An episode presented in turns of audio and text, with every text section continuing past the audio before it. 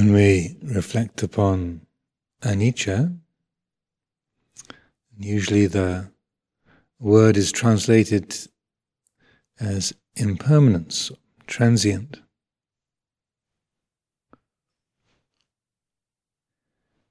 Well, this is talking about anicca as a quality of an object, that thing, that thought, that sound, that is changing.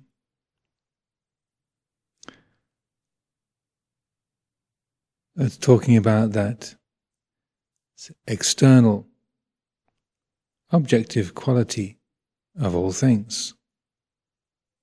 Things are in a state of change. Whether it's material form or feeling, sound, sight, smell, taste, touch, that is changing.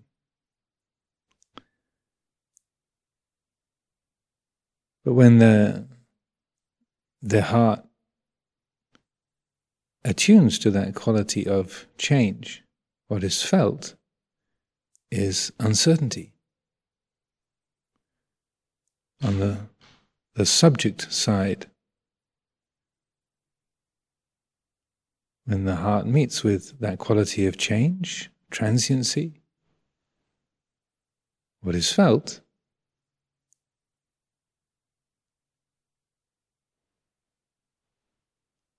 What happens in the heart is a sense of, I don't know. What's going to happen next? What will this change into? It's not sure. So uh, when uh, Luang Por Chah was encouraging and developing the insight into anicca, when he taught about it, more often than not, he spoke of it as that feeling, the feeling in the heart of uncertainty, speaking about the subjective nature of the experience.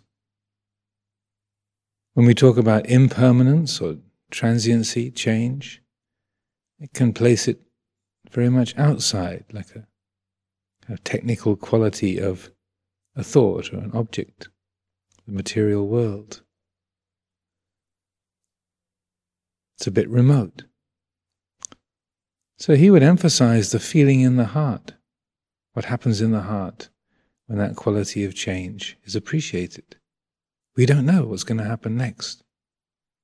What will this turn into? What words will come next? What feelings? What perceptions? We don't know. It's not a sure thing.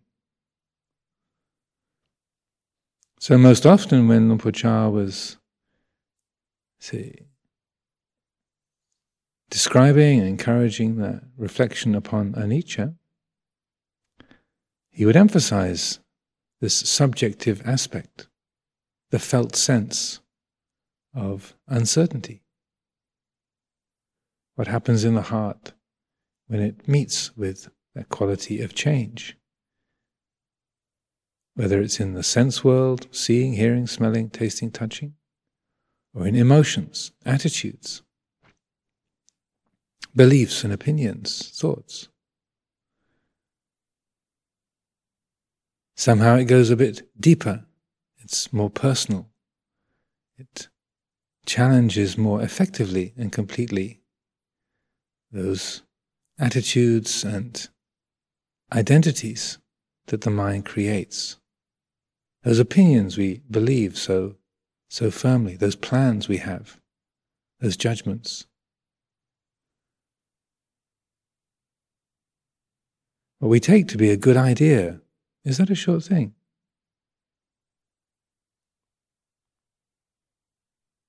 Those perspectives that we have that we are so sure are correct, valid, is that a sure thing? Those plans we have for the future, what we think will be really good for us, where we want to go, what we want to do, how things should be. Is that a sure thing?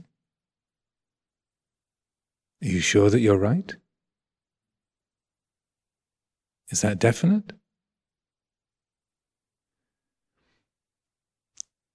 When there's a judgment of something as beautiful ugly, good or bad. We easily take those judgments to be absolute truths. This is beautiful. That is awful. This is delicious. This is disgusting. That's a lovely sound, a horrible sound. The judgments that the mind makes, the opinions that the mind holds. This person is talking nonsense. This person is wise. This is a good person, a bad person a helpful person, crazy person, an inspiring person, an irritating person.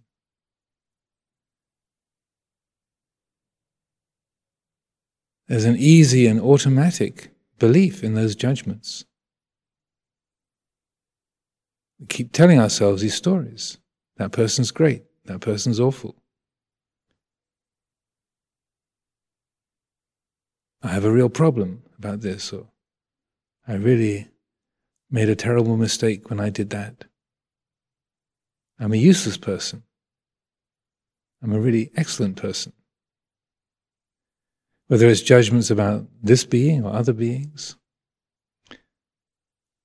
it's so easy for the mind to believe those. Taking what is a, a relative perspective, a conditioned, dependent perspective, as something absolute. That is beautiful.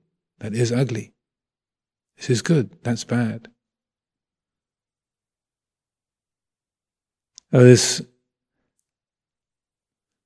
perception of anicca, developing the anicca sanya, is a very direct, powerful, liberating way to challenge those assumptions what I think is a great idea. What we really need as a community is this. Is that so? What I really don't want to happen is that. Is that so? What's really wrong with me is this. My big problem is this. What Ajahn Amaro's big problem is that. Is that so? Is that a sure thing? Is that the whole story? If we bring this quality of exploring, examining, challenging, questioning, developing the anicca sanya, it's extraordinarily liberating. We don't realize how much the mind, the heart, is imprisoned in its own judgments, its own plans, its own achievements, its own regrets. The mind creates its own prisons, locks itself within them. But it doesn't have to.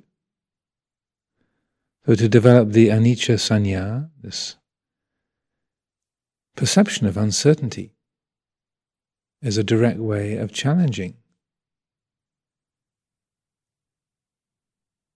Letting those judgments be seen according to their true nature. They're empty, transparent. There's no thing solid there. What makes a sound beautiful, meaningful?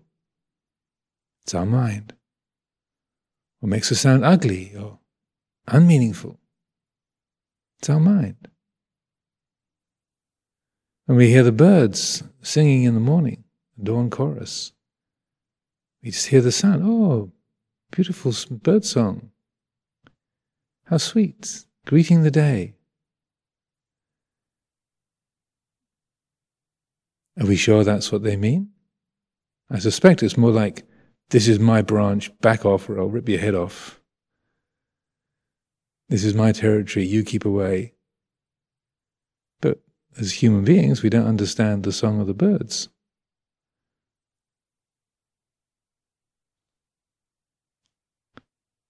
We overlay our perceptions of the world with our own attitudes, our own assumptions our own interpretations. We take our roles to be absolute and serious. I am a senior monk. I am the abbot of Amaravati. I'm a senior nun. I'm an anagarika. I'm just a layperson. We take these roles, social positions, and unconsciously turn them into something absolute, permanent. But just like the chattering of the birds in the morning, to the birds, they the sounds have their own meaning, making their own declarations. But isn't that the same for our own human declarations? I'm the abbot of Amaravati. I'm a senior nun. I'm an anagarika. I'm a layperson. I'm in charge of the kitchen. It's just the chattering of the birds, isn't it? It has meaning because we give it meaning. It Has value because of our own social ordering. But in essence, what's there? Is it a sure thing? Is it absolutely meaningful, solid, permanent, real? We use these ways of exploring examining our roles, our identities as a woman, as a man, older, younger, senior, junior, successful, unsuccessful, competent, incompetent, happy, unhappy. Wherever we see the mind making a judgment about this being or other beings, the world, challenge that bring that attitude of questioning. Is that a sure thing? And we see the mind grasping a particular role. I am this. You should see me this way. Is that a sure thing? Is that solid? Is it real? Does it have an absolute meaning? And if we're wise, if we're really applying satipanya, mindfulness and wisdom, then when that kind of questioning is, is roused, immediately it's recognized no, there's, there's no such thing permanently, absolutely as monk or nun, abbot, layperson, monastic. These are convenient fictions that are woven into being according to the values of the, the human realm the living system. Social ordering. That's all. We call this place Amaravati. Forty years ago, it wasn't. It was St. Margaret's School. Before the land got purchased by the government in the 1930s, it was St. Margaret's Farm. And before that, it was something else. And before that, something else. Where we're sitting used to be part of the kingdom of Essex. It's an independent kingdom, along with the six other kingdoms of, of England.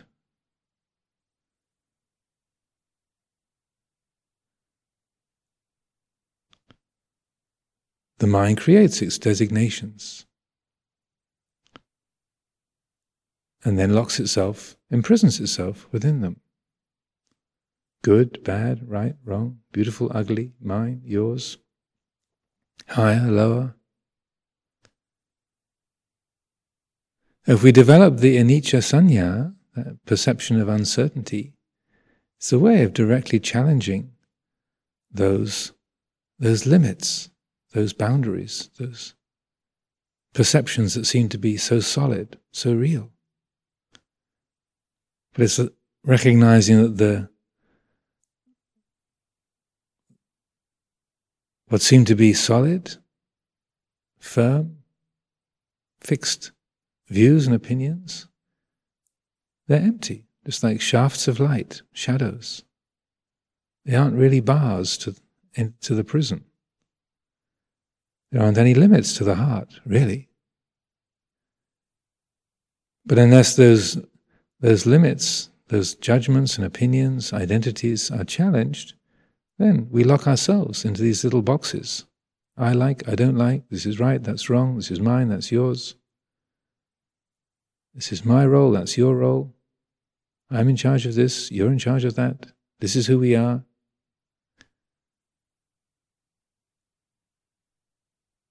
The heart seems to be locked into its little prison, but the bars are just shafts of light and shadow. There's no thing really there. There's no boundary, no limit. Anantang, limitless. Is the genuine nature of the heart. So if we can develop this uh, anicca sanya, cultivate the quality of uncertainty, this reveals that boundless, limitless, spacious, radiant nature of the heart. It reveals that quality of, of freedom.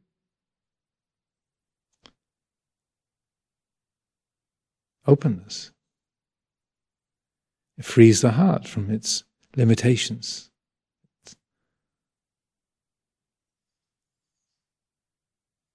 It reveals those were only apparent. It only seemed to be a boundary, a border. It only seemed to be who and what we are. It was never really the true story.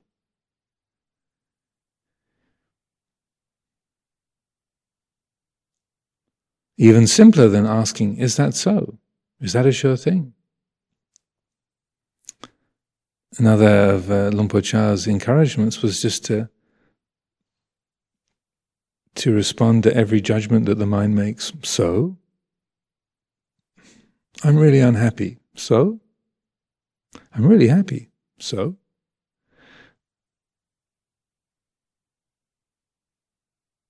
the weather's really beautiful. So, the weather's awful. So, I really wish I didn't have this illness. So, I'm really glad to have the health that I'm blessed with. So, incredibly simple, direct. Looking at the judgments that the mind makes, what it invests in, things it gives value to. Just by asking so, it's revealing that the mind is trying to take refuge. It's trying to find security and identity in that which is not secure and not self. It's looking for certainty, value in that which is uncertain and has no intrinsic value. So simply by asking that question, so, when we do that, at least when I do that, there's this immediate sense of, oh, of course. How could that be the whole picture? How could that be something that's meaningful, significant? Just because there's health or a plan or a dislike or a like. So what? And there's a relief, there's a releasing in the heart, a loosening of tension. The prison walls fall open, as bars are revealed as insubstantial. There's a freedom, natural, accessible, ever present.